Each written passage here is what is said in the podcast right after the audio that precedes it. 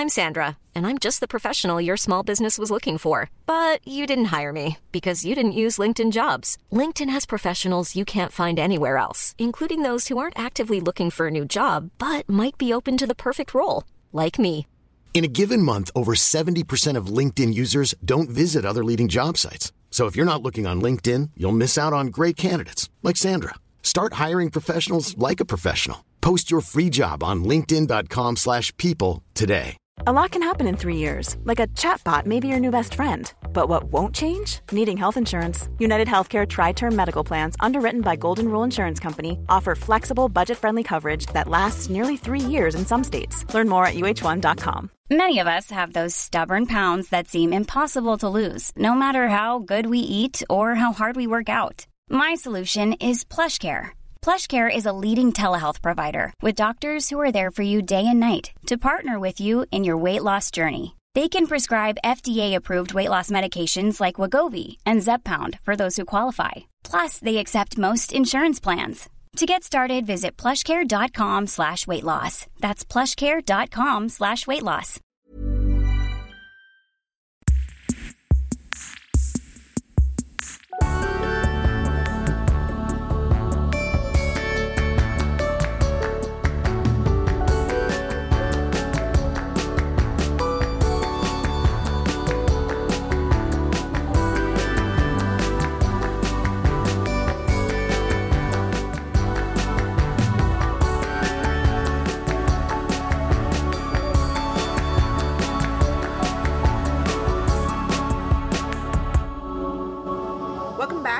Also. I am Kate Jinks. I'm Brodie Lancaster. It's a pleasure to be back podcasting. It sure is. Although, like last week, BL, I think we were both like, hey, it's so good to be back. I was like, oh, I just came back from holidays and I'm so refreshed. And you were like, I'm sick of being sick, so I'm not sick anymore and everything's great. I feel good. Cut to the next morning, my COVID test lit up like a Christmas tree. And you, I'm I'm sure, are still feeling as refreshed as you were Yeah. a week and a half ago mm-hmm. coming back from holiday. Yeah, it was funny. Like by the time the episode came out, like we recorded on Monday, the episode came out on a Saturday, but by like Wednesday, I was as grizzled as I ever was. You know? Oh, It yeah. was just like, ugh, holiday hag, normal hag, it's fine, hagging it up over here. They all blend into one. And you, you were finally past. You are no longer positive. I'm You were also negative, like me. Oh my god, yeah, I was I was negative about the situation I found myself in back on fucking bed rest. Although I worked through it. Honestly, having COVID last week, not minimizing it by any means, but I was very lucky to have a mild case to the point where the chest infection I had recovered from exactly 3 weeks earlier was um so much worse. So I worked through the COVID last week and just like you know, got up from my desk and laid down every hour or two. But I luckily had a lot of energy for like cleaning and cooking. I did so much fucking cooking at the start of the week. I was like, my larder is full. And I was like, I'm going to challenge myself to cook every meal this week with just what I've got in the house. A few days in, I ran out of onions. So I did a grocery order and that went out the window. But I did cook a lot of stuff. You know, a big challenge for a, a, a youngest child like me was accepting help that was offered, including saying, Yes, Jinxie, please do a pharmacy run for me. Um, another friend brought over stuff from the bakery. Shout out to Sarah. My sister sent me an Uber Eats voucher. Emily, our friend, dropped me off some gefilte fish en route to Passover. I was nourished from all sides by all the women in my life. It's really hard to accept help. I am the exact same. I I'm like, "No, I'm fine. I'm totally don't worry about it." Yeah. And then I'll be frantically trying to work out how to get something done. yeah, Yeah. yeah. People offer and I say, no, I truly I'm fine. And they go, okay, but if you if you need anything, all right, well, if if it's not too much trouble, maybe to you, for example, I was like, if I could just add some tissues to the pharmacy order, but no problem if not. Like know. it was big It was like, BL, I'm going to the chemist. Like, I'm at the pharmacy. It, you can add whatever the hell you like. it was It's total no worries if not energy all week. Yeah. Sorry for bugging you. It's just, um, yeah. Sorry for having No. needs. Ugh, yuck. People like to help. Yeah. And I felt I, I was very grateful for all of the help. And now that I can leave my house, I'm not because it's winter in Melbourne now all of a sudden. How was your week since I've seen you last being able to leave your house? Tell me everything. How is it out there? Look, it's fine out there, BL. Uh, you're not missing much, though. I don't know. I'm just, I'm in major work mode at the moment. Um, I really love Easter for some reason. I think it's like the pastel tones. It's not religious to me at all. Of course, I see everything as a pagan holiday, pagan celebration. But uh, yeah, I didn't really do much. I uh, went to the pub. That was about it. Nice.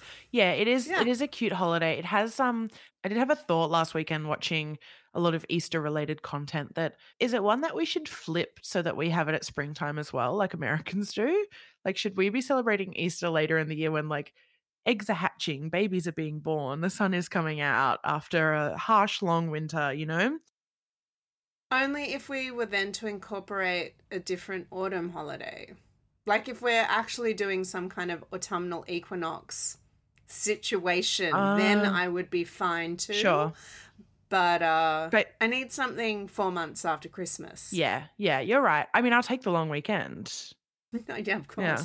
Oh god, I saw uh in like my work shared work calendar for the first time the king's birthday weekend coming up and it freaked me Isn't out. it weird? It's so fucked It's up. so weird. I know. It's it is like I mean, it's weird to be part of the colonies still, but uh, Yeah, you know, I mean- apart from that, I mean, yeah. I saw King's birthday and I was like, um, yuck. There was something kind of like femme about the last 60 odd years of that public holiday. yeah. Queen's birthday, how quaint. I'll take the holiday, sure, but you know, whatever. And there's just more kings coming after him, you know? Like, we're not going to have another queen for in our lifetimes, I don't think. No, what a sh- oh god, that's a shame. I hadn't thought about that. Hey, when I was at the one of my Easter long weekend pub visits to the same pub to the same table, ashamedly, it was near the fire. It was nice. A listener came up. So lovely. We had such a great chat. Anyway, it was really sweet. It made my whole weekend. Love that. While you were doing that, I was um in you know, lockdown mode in my home and I started a new project of um cuz can't just relax and watch a movie. It has to be a project. Vulture published this list of their essential New York horror movies Ooh. and I emailed it to myself ages ago and I finally had a moment this weekend where I was like all right, what am I going to watch? I can't I'm I'm I needed a little break from Vanderpump Rules. I've watched Yellow Jackets, etc. We'll get to it later. Um and Oh, we'll get to oh, it. it's coming. And I saw this email that I'd sent myself, and I was like, oh, I'm going to finally make that a list on Letterboxd so that I can kind of like tick things off as I go. I don't know if you can actually tick things off on Letterboxd. Anyway, I don't really use the app very often. And so I made this Vulture article into a list on Letterboxd, which I'll put in the show notes if anyone else wants to watch along. And the list is like, I think great. I've only seen a handful of them before. Stuff like Rosemary's Baby, Ghostbusters, um, American Psycho. Um, but there's some stuff that I had never heard of, like The Driller Killer and a movie called Sisters. oh, I love Sisters, the Brian De Palma. Yeah. Oh, there's a great cake scene in that. I think you'll enjoy. Oh, I made a cake today. That's also on my list of things to talk about. And then there were a bunch of things that I have always been meaning to see, like Cruising and Cloverfield, which was the first movie that I watched from this list. I think I always thought that it was like a day after tomorrow style natural disaster scary movie because of the cover photo is like the Statue of Liberty with its head missing.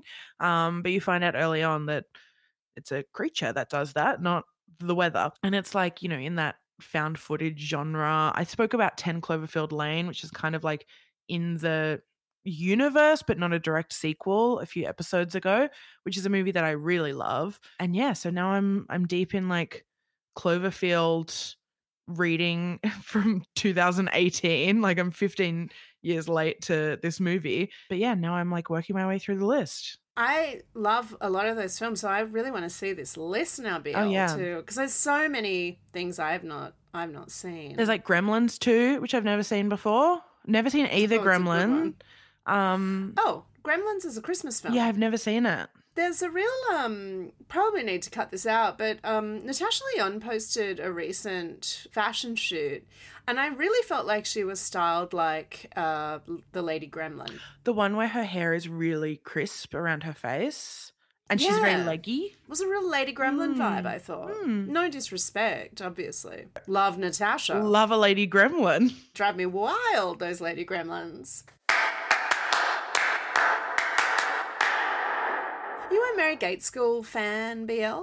No, I know the name, but I don't know any of her work. What does she? What kind of stuff does she do? Well, she's an American author. She uh, is really famous for the book Bad Behavior, which is like a collection of short stories. And she, one of the short stories, became the film Secretary. Oh, sexy! There's a lot of BDSM in there, shall we say? Okay, is she contem- like a contemporary author? I feel like her name makes me think she's like a woman from the past she is contemporary, but she kind of, I mean, that book, Bad Behavior, came out in 1988. So she's like, became, that was like her heyday, I suppose. Sure. I feel like I have not read enough of her, but everything I've read, I've loved. I guess she's like a transgressive fiction writer, if you had to be a genre person about it.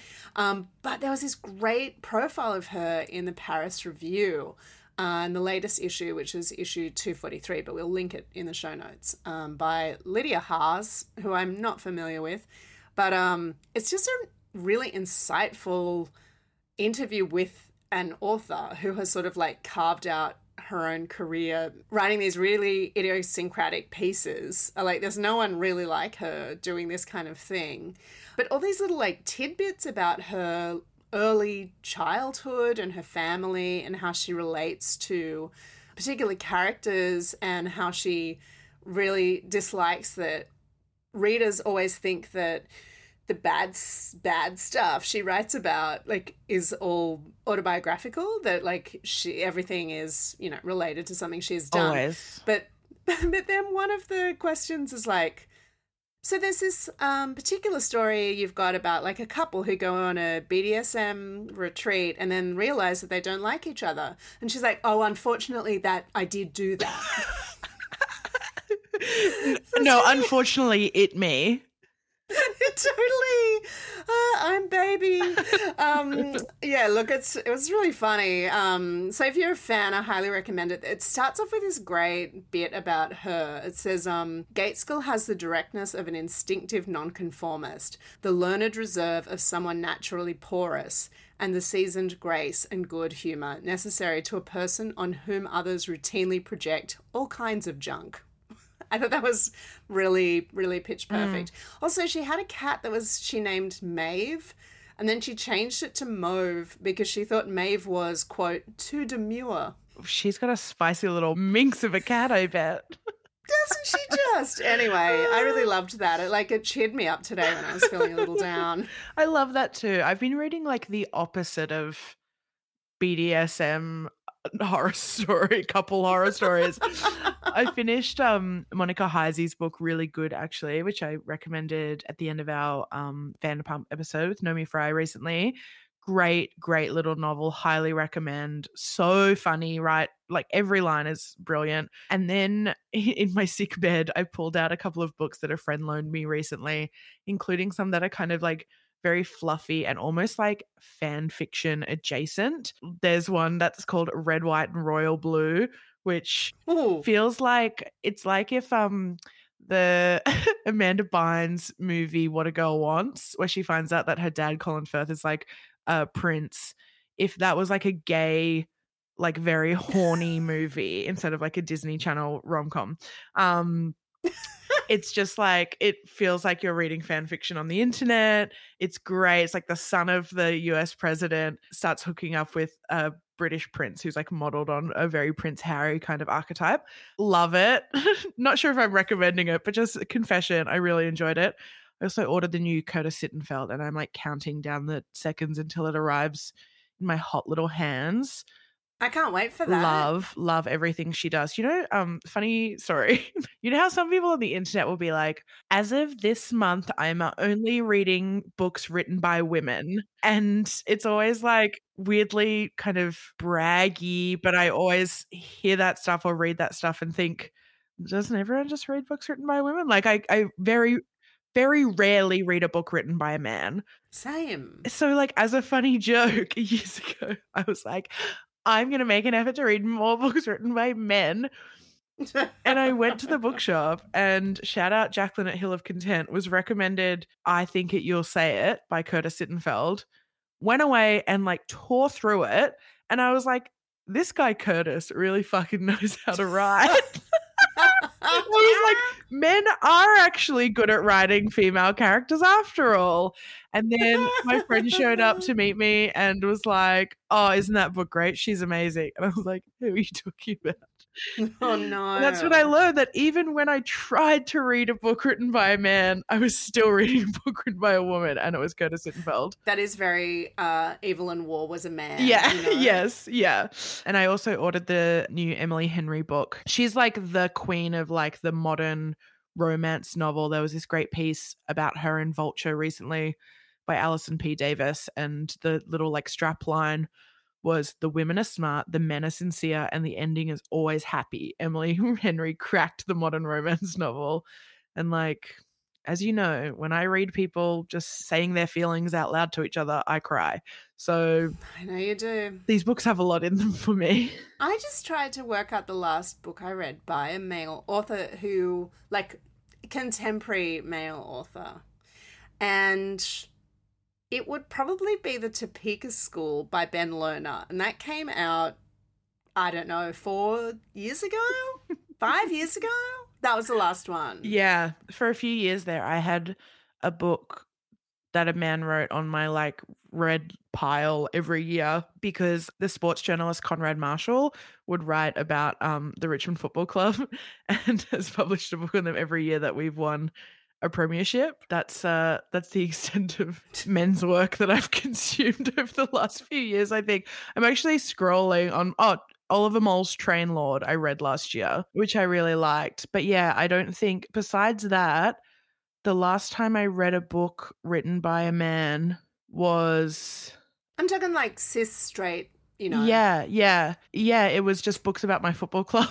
Yeah, I got about 40 pages into the Jonathan Franzen. Oh yeah. And I was like, I'll come back. I'll come back. Jonathan Franzen's for a time in our lives, and that time is not now. It's not right now. It is not right now. I've kept a list of every book that I've finished every year since 2018, That does not surprise. and I'm looking at it right in front of me right now. This is not a joke.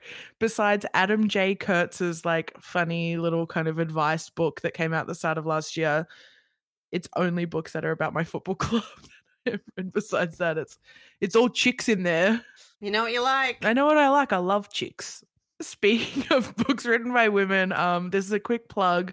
I'm interviewing Emma Straub and Gabrielle Zevin at an event at Melbourne Writers Festival. Just doing a little plug if anyone wants to buy a ticket and come along. It's on the 6th of May, 10:30 in the morning, chic time at the Capitol in Melbourne. The event is called Like There's No Tomorrow. You might have remembered Emma Straub's book um, This Time Tomorrow was one of my also alsos when it came out last year. Gabrielle Zevin, the author of Tomorrow and Tomorrow and Tomorrow. Yeah, I'll put the link in the show notes if you want to buy a ticket.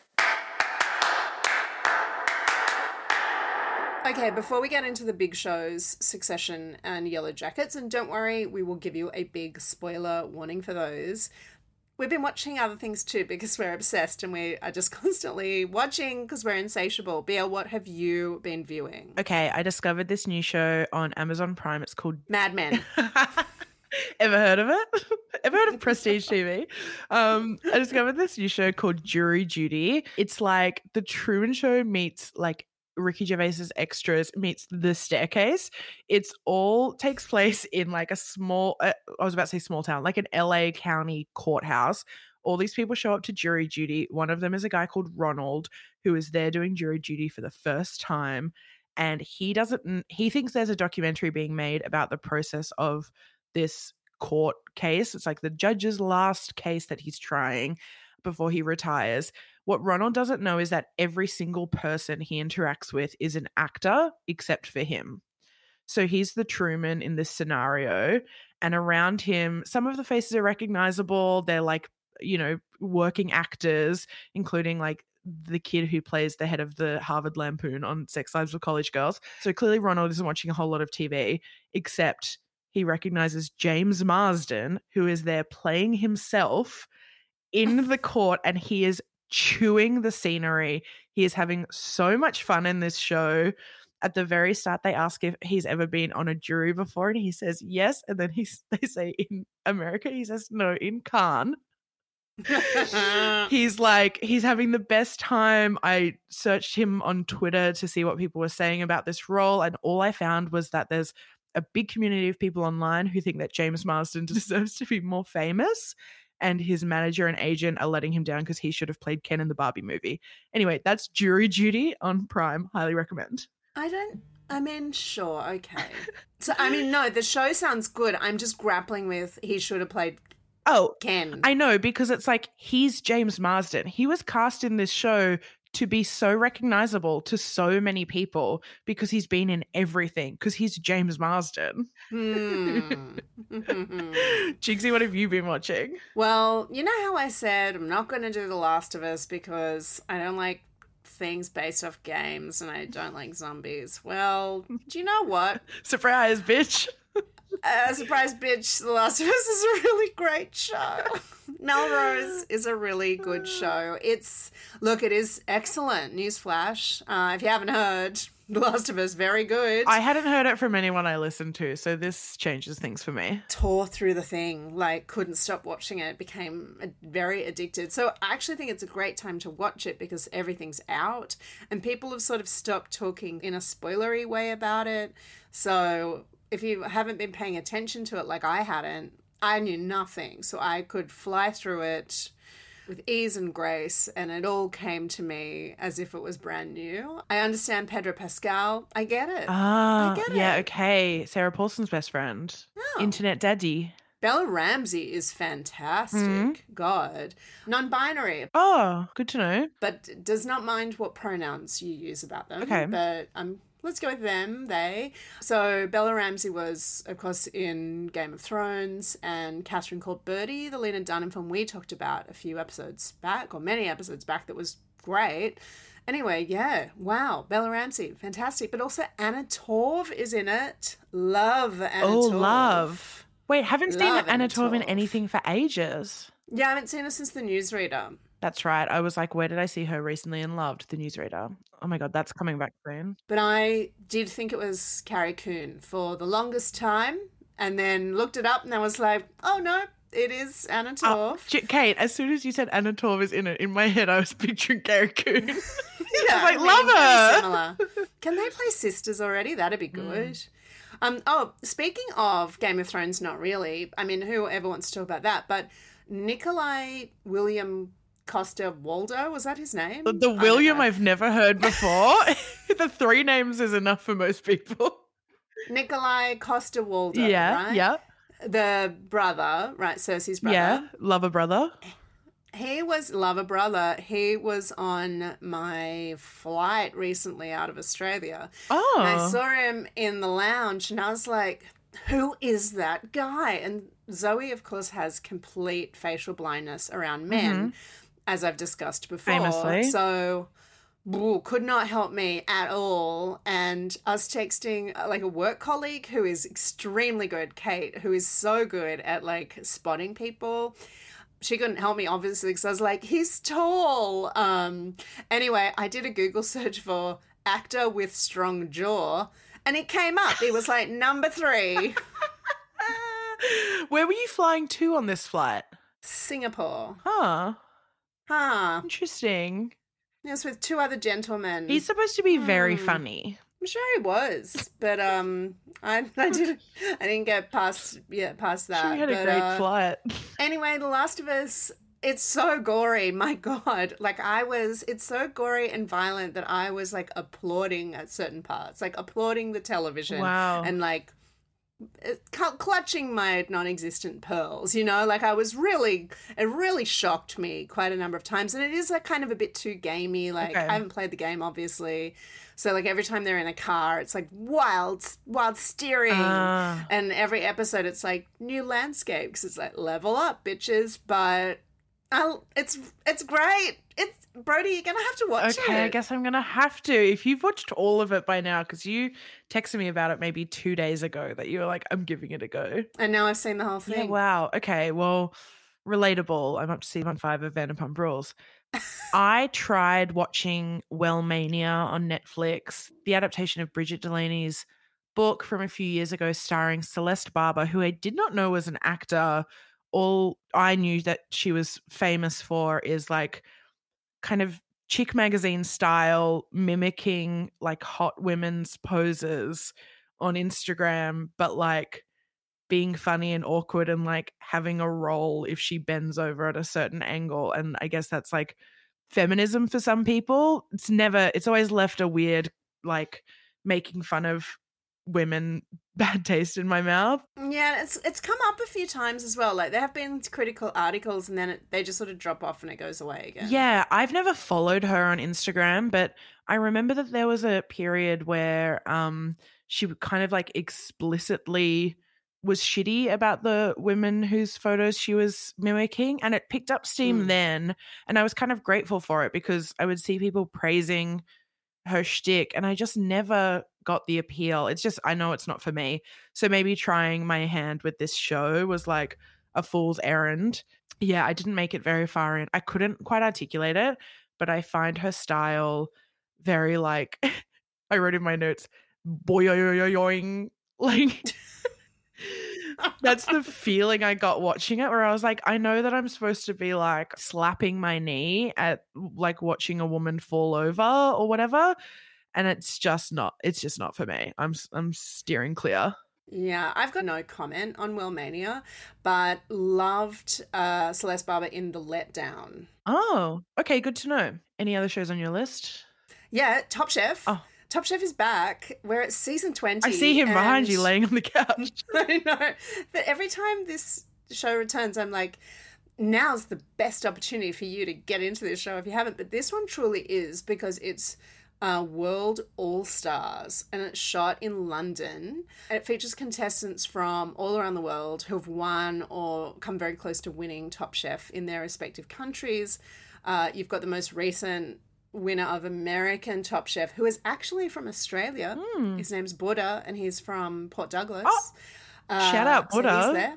Shout out Buddha. He made a dish for the latest episode that was extremely like Donna Hay, though. That I felt like Okay. like uh, the the dish was too relatable for Top What was Chef. it served on a pastel blue plate? It was like lots of crushed up nuts and salady things on top of like a beautifully cooked piece of salmon. Like you could see it on like Delicious magazine yeah. at Christmas. Do you know what I mean? It's like lovely, but you know, but it's got contestants from like Italy by way of the Congo, Germany, Mexico, Poland. Like they're all there and they're all telling their stories, their culinary journeys, and it's really delightful. Okay, where do I watch Top Chef if I, this is where I want to join? If you're in Australia, you watch it unfortunately on Hayu, the worst app in the world. Uh huh. Yeah. Okay.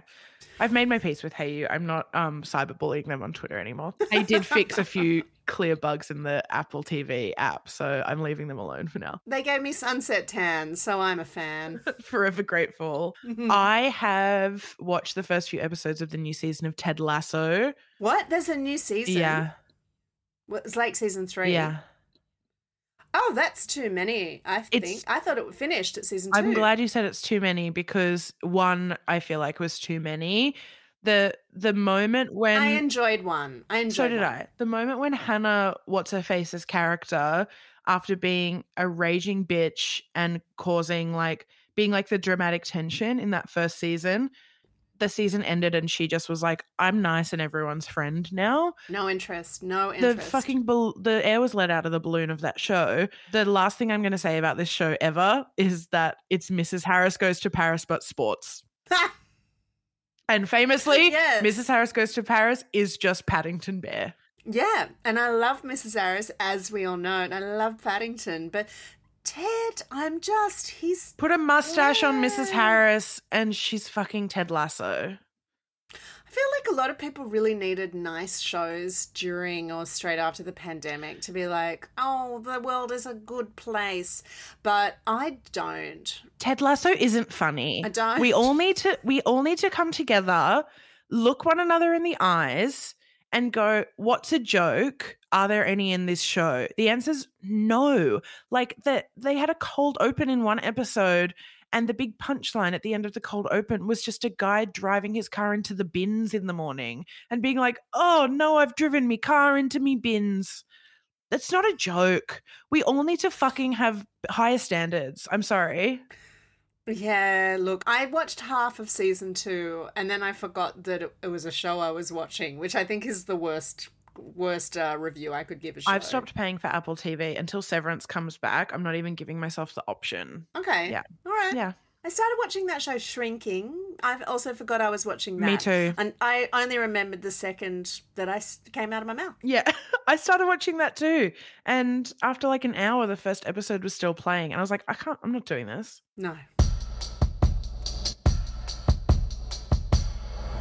What about some shows that we are enjoying or not enjoying? I don't know. We haven't really spoken about them, but uh, I guess it is time to get into. Should we do Succession or Yellowjackets first? Ladies' choice. Um, Lady Gremlin's choice. Let's do Yellowjackets first. Okay, here is your spoiler warning. We will be talking about. We're up to date. We've seen the first three episodes of season two. We've seen all of season one. Uh, so you know, look in the show notes right now, and we will tell you exactly when you can uh, fast forward to to get back into the also alsos. Okay. Yellow Jacket season two. The girlies are still in the forest. The girlies are still in present day. Nothing is happening in either of these timelines. I'm so furious at this show, Kate. I mean, is happening. I know, but I just don't know that. Juliette Lewis has been kidnapped by a cult in the woods. Melanie Lynskey and her husband are like having sex in the guy that Melanie Lynskey just murdered studio. Like, this shit happening. It's happening so slowly. I'm feeling so. I mean, look, my take on season one was just that it it's a show that felt like it was a season of a show that knows that it's going to be three or four seasons long and it dragged everything out. And I'm still really feeling that way. I feel like they have a few big moments in this series and they're just falling flat for me because there's just so much show around them. And I don't think that they're significant enough. I almost feel like the the payoff for me isn't there. I came away from this third episode that ends with Charlotte Lottie in the present day leading her cult. She goes over to a beehive and all the bees are dead on top of it. And then she pulls a screen of like honey out of the beehive, but instead of honey, it's blood. And I was just like, this is this is nothing. This is like dark. And I get that she's having like a scary vision, but it's also nothing because we hmm. don't know anything in this show. We've spent so much time in this show and yet still there's nothing. They did finally eat someone though, which I'm really grateful for. Yeah, me too. I mean, that's that's not nothing. Um, the cannibalism aspect, but it is a fully ridiculous show. It has a massive touch of the Ryan Murphys about it, which is something I don't like, um, as you know, and that is the element of the show that I, I'm not into because it just feels like it's just knows. I don't know. It doesn't. I don't think it knows really what it is, but it's just it's leaning so hard into like near stupidity.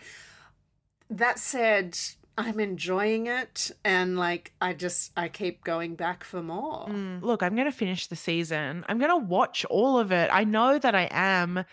I just, I had a moment, yeah, watching this third episode where I was like, either they know where it's going and they think that that payoff is going to be so huge, or they think that kind of like the reveal of like, who's scratched these figures into the trees and like why was this girl who was sleepwalking as a teenager and is sleepwalking as an adult like there's going to be some revelation there. And like, I know that we're going to see Adult Van played by Lauren Ambrose, which I'm very excited for. Can't wait. But uh, even the stills that have been released of her in character, her scars still look fresh. We're supposed to believe that like 15 or 20 years have passed. Well, they did such a bad job of fixing her face in the forest. So, yes, I think Okay. She would have had to have like very extensive cosmetic surgery as an adult, and they probably wouldn't be like Sure. full skin graft situation. Sure. So I don't. I'm okay with that side of. Th- I think I'm just Yeah. grateful that it's Lauren Yeah. Ambrose, to be honest. Well, that's like all the all the kind of beloved actors in this show. You're watching for Juliette Lewis and Christina Ricci and reuniting with Elijah Wood for the first time since the ice storm. Can I give you a little Elijah Wood anecdote? Give me the anecdote. At Golden Age in Sydney, the cinema, when I was there living in Sydney, we had rented out the space to like a Tourism New Zealand event, right? Elijah Wood happened to be staying at the Paramount House Hotel, the beautiful hotel in the gorgeous heritage listed building that the cinema's in. And he came down the stairs and he saw all of the New Zealand posters like around getting ready for this red carpet event. He just popped in. Like I think that the people who attended that event thought that Tourism NZ had flown him paid in. For a, yes, but he didn't. He was just there, so he was like, "This would be funny." Famously loves New Zealand, Elijah Wood. Isn't that cute? Yeah, because he was like, "Mm, "I'll give him a bit of a you know My home away from home. Frodo thrill," and uh, isn't that cute? That's amazing. Actually, that's iconic. made me love him. Yeah, made me love that guy. Anyway, I always confuse Elijah Wood for Tobey Maguire, forever and always will do that. but it, it's tricky when a, a situation arises like the one that just popped into my head, which was when I was about to reference Elijah Wood being in the Pussy Posse, which he was not. that was Tobey Maguire. Therein lies the difference between the two Oh, of yeah. them. But yeah, look, the cast of this is enough for me to just watch. I'll watch Melanie Lynskey in anything. She's also in The Last of Us, P.S. If you need one more hook. Huh. But the one thing about the Melanie Lynskey character, I think that the girl, that the actor who plays her as a teenager is very good. Yeah. Very good. However, because we are so familiar with Melanie Lynskey as a literal teenager in Heavenly Creatures, I cannot see that younger girl as Melanie Lynskey's character. Like, my brain won't allow me to. I feel like they are two separate characters. They are. I'm not connecting that the younger one who is pregnant and Melanie Lynskey who has a daughter are like one and the same. Like the Oh, that bitch teenage daughter. she's such a bitch. She's so awful. She wants- what an awful character. She wants her mum to go to jail. I not like leave well enough alone. Jesus. She was in the forest eating her friend. Oh God, exactly. I mean, it's in her. Would have gone to her. It nourished her. That mm-hmm. ear, that It did. that became like her pinky finger or something. The cannibalism scene was pretty good, I have to say. It was like, I mean, it's so ridiculous that yes, like the spirits of the forest like roasted her to perfection or whatever. Um, I can't remember that character's name, the one who dies and they eat. Yeah, the popular one whose boyfriend Melanie Lynskey was fucking. I don't know. I Not a lot of meat on her. Not a lot of meat on her. No. They seem to have a good feast, however. I'm worried that they're going to eat the teacher. I think they're absolutely going to eat the teacher. I think Christina. I think we we need to prepare ourselves for seeing Misty eating his dick. Oh no. Kate, I can't. that's that's what Ryan can't. Murphy would do. WWRMD. that he he would have that happen. The thing about this show is like on paper, it's just like it's perfect for us, right? It's like teen girls are like stuck in a forest having to make do and like survive. So it's like a survival Sharon show. Van Etten on the 90s show. soundtrack. Sharon Van Etten on the soundtrack. It's like all these needle drop moments, like the queer girl characters and like the gay teacher or soccer coach or whatever he is. Like Melanie Lynskey, the whole cast, and then a cult. It's weird etchings in the forest. It's like it's actually brilliant, but uh, there's something just not quite there about it. There's no there there with Yellow Jackets. Yeah, I don't. no I don't know if the writing is that good. Maybe they need to just have fewer episodes. I it really just feels like one story that they've drawn out over 40 hours and we're only at hour 13. Like we've got a long way to go. These forests are dark and deep. I'll watch all of them. I'll watch all the hours, unfortunately. We're in it, sadly. I told you this on the weekend, but there is um it's kind of a scene also for a very famous, well-known film, but there's a scene where um Tai and Van as teenagers are together and they're kind of snuggling and then Tai goes to like bite Van. And it did remind me of the bones Luca Guadagnino's Bones and All, which came out last year. We all were like excited to see Timothée Chalamet, Taylor Russell, Chloe Sevigny in Bones and All.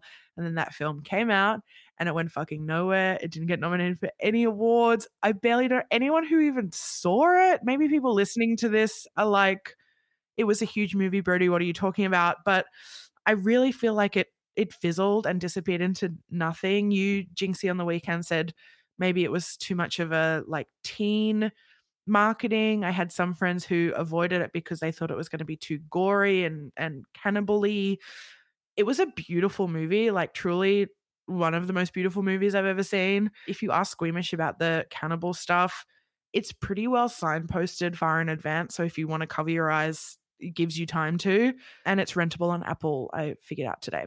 Okay, I need to see it. I need to see it. You'll love, I think. Speaking of a great soundtrack, my god. Cue Cornflake Girl. Okay, this is the second spoiler warning for the show. If you didn't care about Yellowjackets, you're probably going to care about spoilers for Succession if you are human at all. Uh, so we'll play a sound and then check the show notes for when you should listen again. We're going to get into episode three of Succession's final season. Jinxie, we both made sure to watch this episode before recording this podcast, but also before going on the internet. Oh, I did not go on the internet until I'd watched. Yeah, it's become like, you know, I don't know if even Game of Thrones was this bad, but it has become the show that people live tweet, they live react, which is fine. I like I'm of the opinion that if you're not watching it like right when it comes out, it's your responsibility to like avoid spoilies. I did the same thing with White Lotus. I made sure I watched the finale before I opened Instagram. Um, and when I do get things spoiled for myself, I chastise myself and no one posting. Um, but yeah, it really is a. I was texting my, a couple of friends today saying, no, really, you have to watch this now or don't go on Instagram. Yeah, I texted my sister as soon as I finished, actually halfway through watching it, because we'd just been talking about it, and she was like, Oh, I don't know whether to save it up, because, like, I hate it when I have a whole week left. And then I texted and I was like, Do not delay, lest there be spoilers. Yeah. The internet giveth, and the internet giveth things that annoy us because I, for, for weeks, have been ranting to anyone who will listen about this. I'm so annoying but so is the internet. We're still being besieged by capacious bag jokes. it's been three fucking weeks and it won't die. I I joked to some friends a while ago that you remember during the, at the end of like the Trump presidency when there was that press conference in front of Four Seasons Total Landscaping. People made merch. They bought T-shirts about it. Mm-hmm. I joked that it was like our generation's vote for Pedro t-shirts that like in two years people will be like get it and i feel like that's what the capacious bag jokes become within two days if i see people recycling them i'm like get a fucking life it's like the Barbie meme, you know? It's like, yeah, it's good. It's very good. But after 24 hours, the cycle has passed. After 24 hours, you don't see a funny one.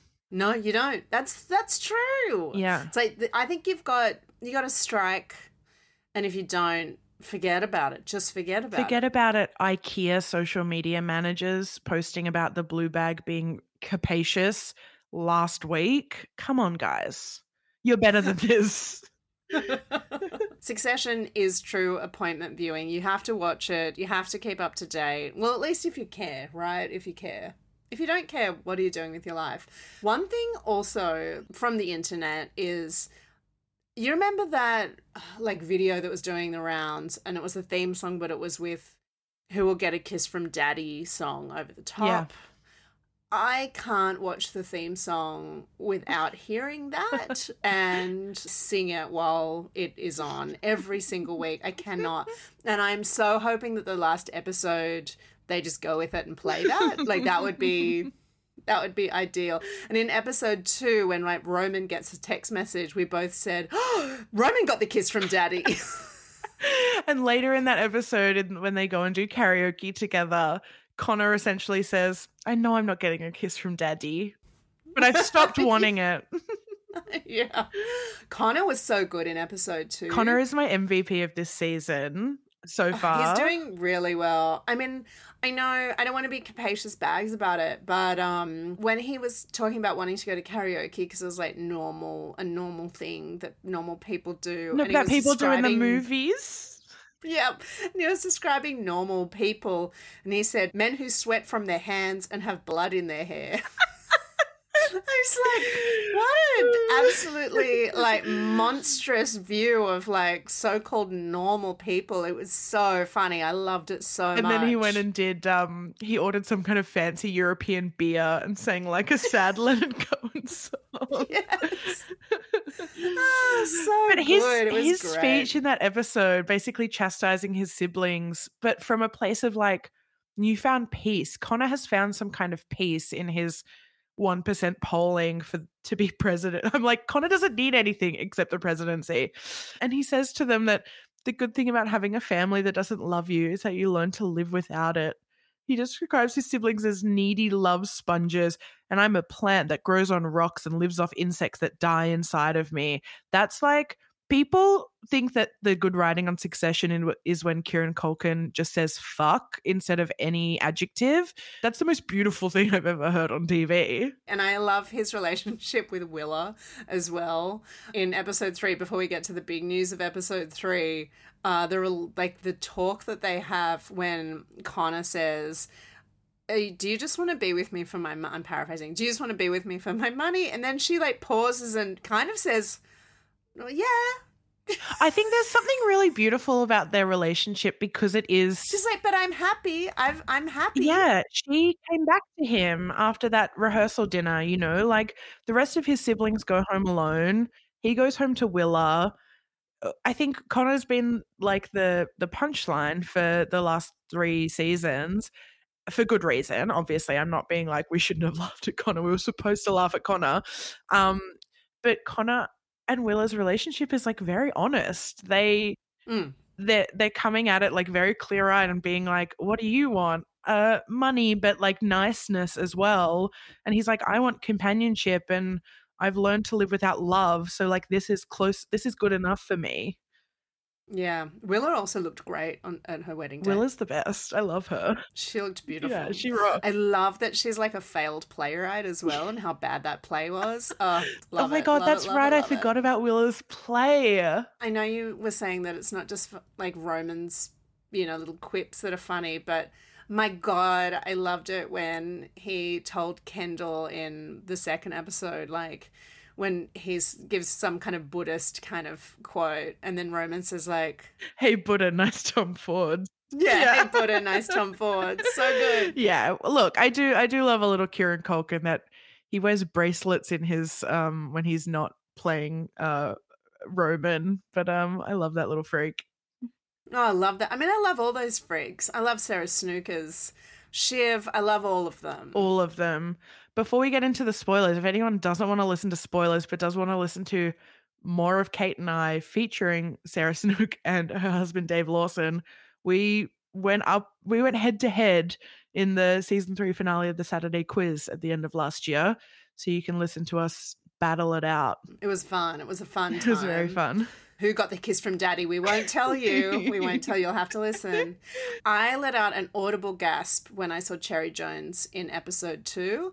And then uh, my partner Zoe looked at me and she said, You're dressed the same. Oh, oh my God. And I was like, Oh, hmm. Greater words hmm. have never been spoken, truly. Okay. She, that character dresses like Ina Garten.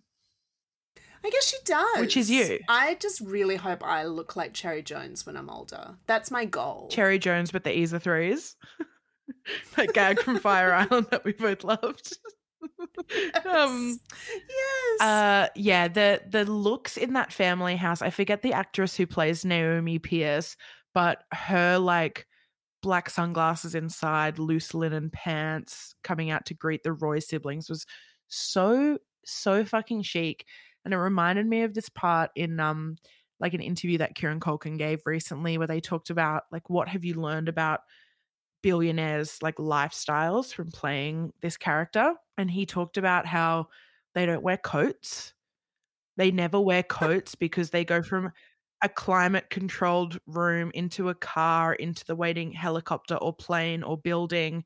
And if you do happen to have like outerwear you're then Greg and you're taking it off and stuffing it between your knees, or you have to carry a backpack, or you have to carry a capacious bag, or whatever, you know, because everyone else is just has their comfort prioritized at all times. Yeah, you don't need your flats for the subway, that's for sure. No, you just need um Kendall's three very thin puffer jackets layered on top of one another. totally, totally.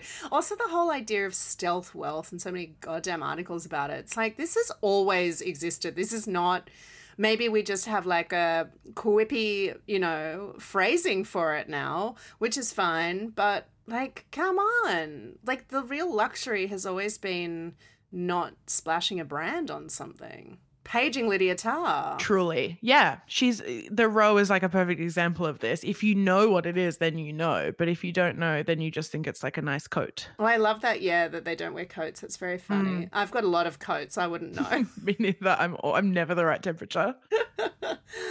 okay, I was shocked by episode three. BL. I was shocked, and I'm really feeling for anyone who just casually logged onto Vulture before going home to watch this oh. episode because it looked like a fucking eulogy, like when the Queen died and was just splashed on the covers of every newspaper. fucking valet. R.I.P. to Daddy. Daddy only got to kiss Kerry, I imagine.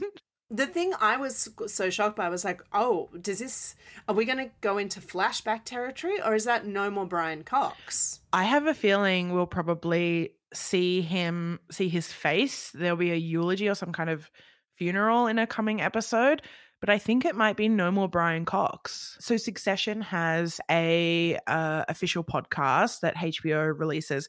I still have not found my go-to Succession podcast, and and times are ticking to find it. But um, I find this one a little inside baseball to be like truly critical at reading the show. But they did a recap with Mark Mylod, the director, Jesse Armstrong, the you know showrunner who wrote this episode, and also a quick interview with Brian Cox at the end. It's hosted by Kara Swisher, who I just love, and he Brian Cox kind of said that each episode of the season takes place over a day.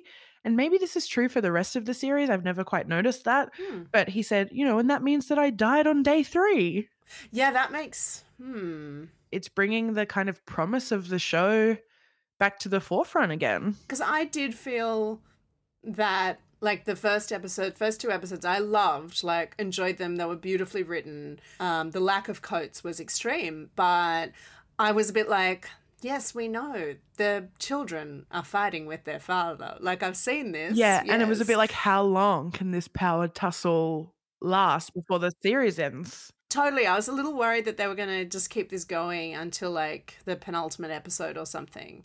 Um, and then there'd just be some massive showdown in the finale. But I'm so glad that I guess what we're going to get is that they have to decide what they're going to do with the company, uh, whether any of them want to branch out solo, whether they all want to take over themselves.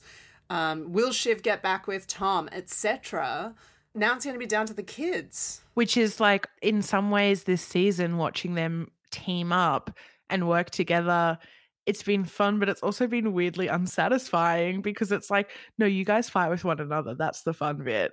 And obviously, 100%. Roman kind of like crawling back into his dad's good graces sets up some kind of like, you know, he was loyal at the end of his life and now he's gone. I think Roman will expect that loyal to be like honored in some way. Yeah, and will Roman and Gerri get together? Oh my God. I th- truly thought that this third episode, we were finally going to get that like Dom, Harold, and Maude moment. in a fucking I thought Gerri was gonna tell Roman to like go into one of the bathrooms on that boat and she'll come in later and leave him waiting there for two hours. But like I, I scrolled back to the start of the episode after finishing it just to see like what was Logan's last words. And you know, he was on the phone, he told Roman to get rid of Gerri, and then he gets on the jet with Tom and they're just talking about like making their next aggressive move, taking down the head of ATN, that woman who Tom has it out for, Cyd. And that was the last the last we heard was Mm. him, you know, pulling punches. And then you've got Roman going, I'm sad. I'm actually this emotion that I am feeling I is sadness. I am sad. And Gerri just being like, All right, see ya. Yeah. Sorry for your loss. After leaving the voicemail being like, You're being a cunt to me. Side note, I saw this girl on TikTok last week who, on a walk in New York last year, she went by the water and she and her friend just stumbled across the boat that was all dressed up for Connor and Willa's wedding. And she was like, Oh my God, next week's episode, I actually like saw them filming it. What did she see? Because seeing Shiv, you would. I'm surprised I didn't realize it sooner. Shiv is dressed for a funeral. Shiv is in like a black blazer, a black shirt, black pants after her like frilly like bodycon dress at the Italian wedding last year. She's now in all black for Connor's wedding. I thought she was trying to do some like, I'm a real businesswoman now. Well, she was ready for her press conference. Do you want to hear something fucked up? Uh, always. So, on the official HBO podcast, which I'll link in the show notes, Jesse Armstrong said that Shiv's moment addressing the press, wait for it, was partially inspired by Ghislaine Maxwell, who had to do the same after her dad died on the Canary Islands. She had to like, and I was like, who is Ghislaine Maxwell's dad? And then they said he's like a media guy. I Googled him, and here's what came up. He is a Czechoslovak born British media proprietor, member of parliament, suspected spy, and fraudster. Wow. Yeah, and little Ghislaine, before she got in some trouble of her own, had to get up and speak about her late father. Imagine basing something off Ghislaine Maxwell, anything. Yeah. Also, I'm realizing now Sarah Snook has been giving the performance of a lifetime promoting this season and talking about how, oh my God, we did the final table read. I had no idea that season four was going to be the last one. They totally sprang it on us. Like, he fucking dies in episode three, liar. Mm-hmm. Well, I believed it. Hook, line, and sinker. Me too. So, Oh, one other great thing that Brian Cox says on this podcast is that he talks about how he's had like some death in his family recently. His sister died. And then he says, and you know, my father in law, who's my age. what? oh my god, he's from one of those families. yeah. Or he's married a much younger woman oh whose, yes, right, whose dad is his age. That's what I assumed it was. Oh yes, you're right. Yeah. Why was I going the much more polite version? Um, it never is. Never is. But yeah, I'm I'm so excited about this. Like the um this is what the series has been leading to and I was kind of I really enjoyed how fucked everyone was when it happened. Like they were so unprepared. It's what this whole series has been predicated on, the moment that Logan dies, but it wasn't Operation London Bridge. It's not like, you know, things went into effect immediately. They were still like, who's in the room? Who's saying what? What do we say? Who who knows? Yes, totally. Yeah, I loved how how shocked they all were, and they in in true form, they didn't know what to say. Uh, like didn't know whether to say, couldn't remember what they'd said in those last moments. Um, it was very real. It was very real. I have to say. Yeah. Um, I also really love that um, Brian Cox, like people keep asking Brian Cox about Jeremy Strong, Kendall, who, and like his acting method. And most recently, I believe it was in Town and Country magazine, he said, Oh, it's fucking annoying. Don't get me going on it. Ah! Ah, he said he's a very good actor and the rest of the ensemble is all okay with this, but knowing a character and what the character does is only part of the skill set. He said he's fucking gifted. When you've got the gift, celebrate the gift. Go back to your trailer and have a hit of marijuana, you know? It's so funny when you like, you know, it's such a joke that Jeremy Strong is like a serious method actor at this point, but then you watch the show he's gone method for, and it's like a guy sitting looking at his phone being like, Dookie, Dookie, that's Dookie, that's a total turd with Dookie on top. I'm like, what what was the point of all that method, bro? Totally, I love Yeah. it. I love it. The mid-season trailer came out and looks so sick. Scenes between Alexander Skarsgård and Sarah Snook doing deals, hustling Tom, unsure of his place. Like I'm really excited now. I don't know how many episodes it's going to be. I don't know if it's going to be 10 cuz mid-season trailer coming out after episode 3, but very exciting.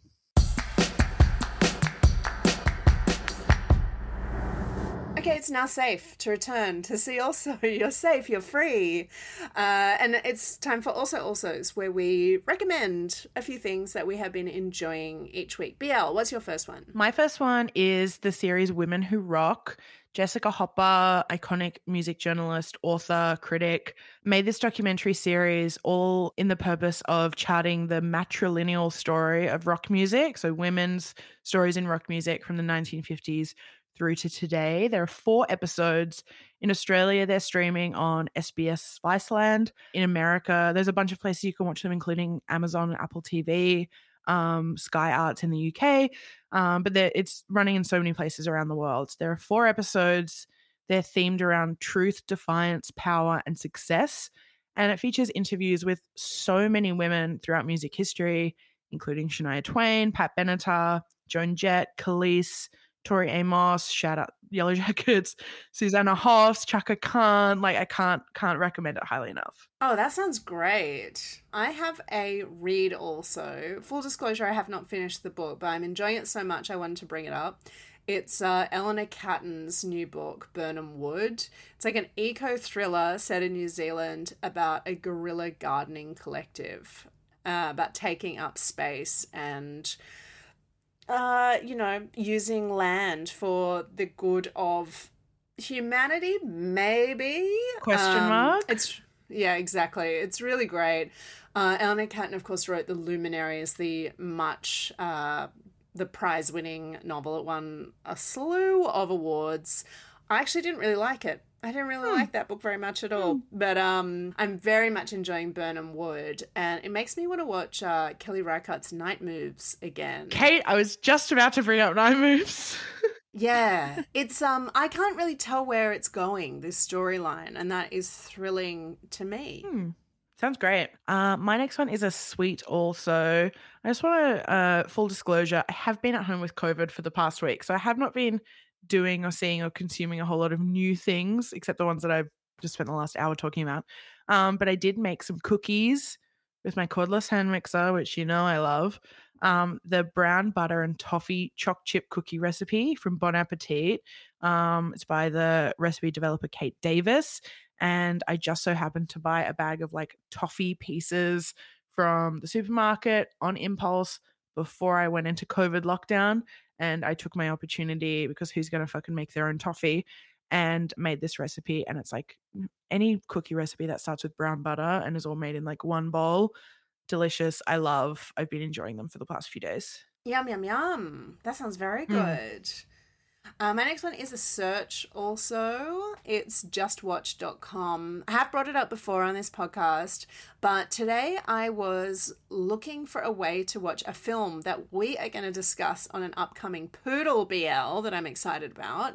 I needed to take a rewatch. And I remembered that a listener had DM'd us on Instagram at See Also Podcast uh, many, many months ago that there is actually an app um, for Just Watch, and you can install it on your phone or your TV.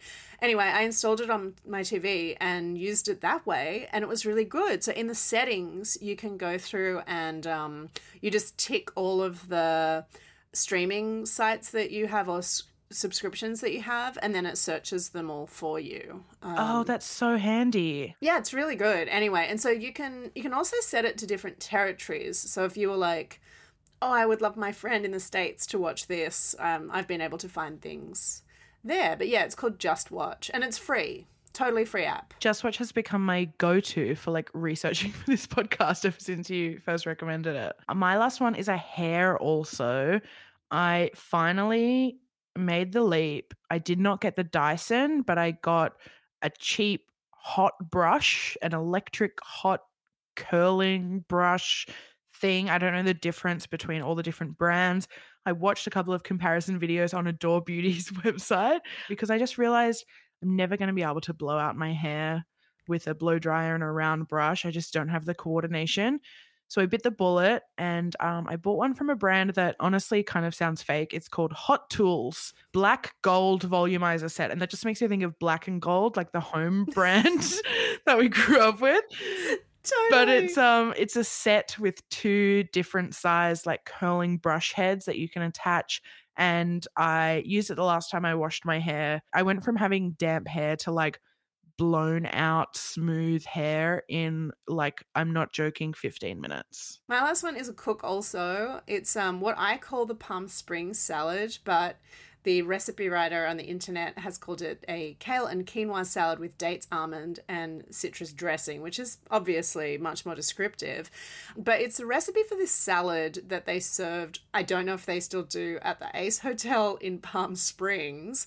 And I had it in 2014. So this is like a long time memory of a salad, right? But I ate quite a bit of it when I was staying there um, because they use local dates and it was very delicious. I came home, I tried to make it from memory. I never could get it right. And then I found someone on the internet had also been doing the same thing, was on the same mission as me. And they published their recipe after many uh, trials on the kitchen website. So it's like the kitchen, but it's missing an E in kitchen. And um, yeah, it's pretty good. It's like quite spot on. It's like this is a recipe for a salad I that's always massive. It's a massive salad. It's a big salad. And basically, if I've come to your house with food or you've come to my house, I have served this to you. Like it's always on the table. It's like a perfect side. It goes with everything. So I'm going to link, obviously, the recipe for it, but I have to make some edits. I find American dressings for salads always too sweet, like 100% always too sweet. So with this, I use half the maple syrup, very important. And I always pump up the mandarin juice and the salt in it. Also, the recipe writer advises only using a leafy or a Tuscan kale or cavolo nero. I actually only use curly kale with this one. She says do not use the curly kale, but you'll get a much bigger salad this way. You just have to destem it, chop it, and then give it a really good massage. Like add a little bit of oil to it and go to town, give it a massage in a bowl, and then it will be perfect. It will be broken down enough. Anyway, perfect for a festive table, BL. Oh my god, the salad. It's the salad. I know, we've had the stew. This is the salad. Look at Alison Roman, Jinxie coming through. Thanks so much for listening to this week's episode. As always, we would love if you would pop over to Instagram to follow us at See Also Podcast. Head over to Apple Podcasts, leave us a five star rating and write a little review. Tell us how much you love us. We simply love to read them. Oh, we sure do. Follow us at See Also Podcast. That's the best way to get in touch with us as well. Tell your friends about us, share it on Instagram. And thanks as ever to Samuel Hodge for our imagery and Harvey Sutherland for our original theme music. Speaking of Harvey Sutherland, if you're one of our American listeners, he's coming on tour for the first time to the States. He's playing in LA, Chicago, Brooklyn, and San Francisco. He's also playing in Albania and Denmark and Brazil. He's coming to Brazil. I don't know how many listeners we have in those countries, but if any of that is near you, go to his website, buy a ticket, go support. He's great. You're going to have a great time. You're going to have the best time. And if he's got merch, he has the best merch. Buy it all. No one has better merch. See ya. Bye.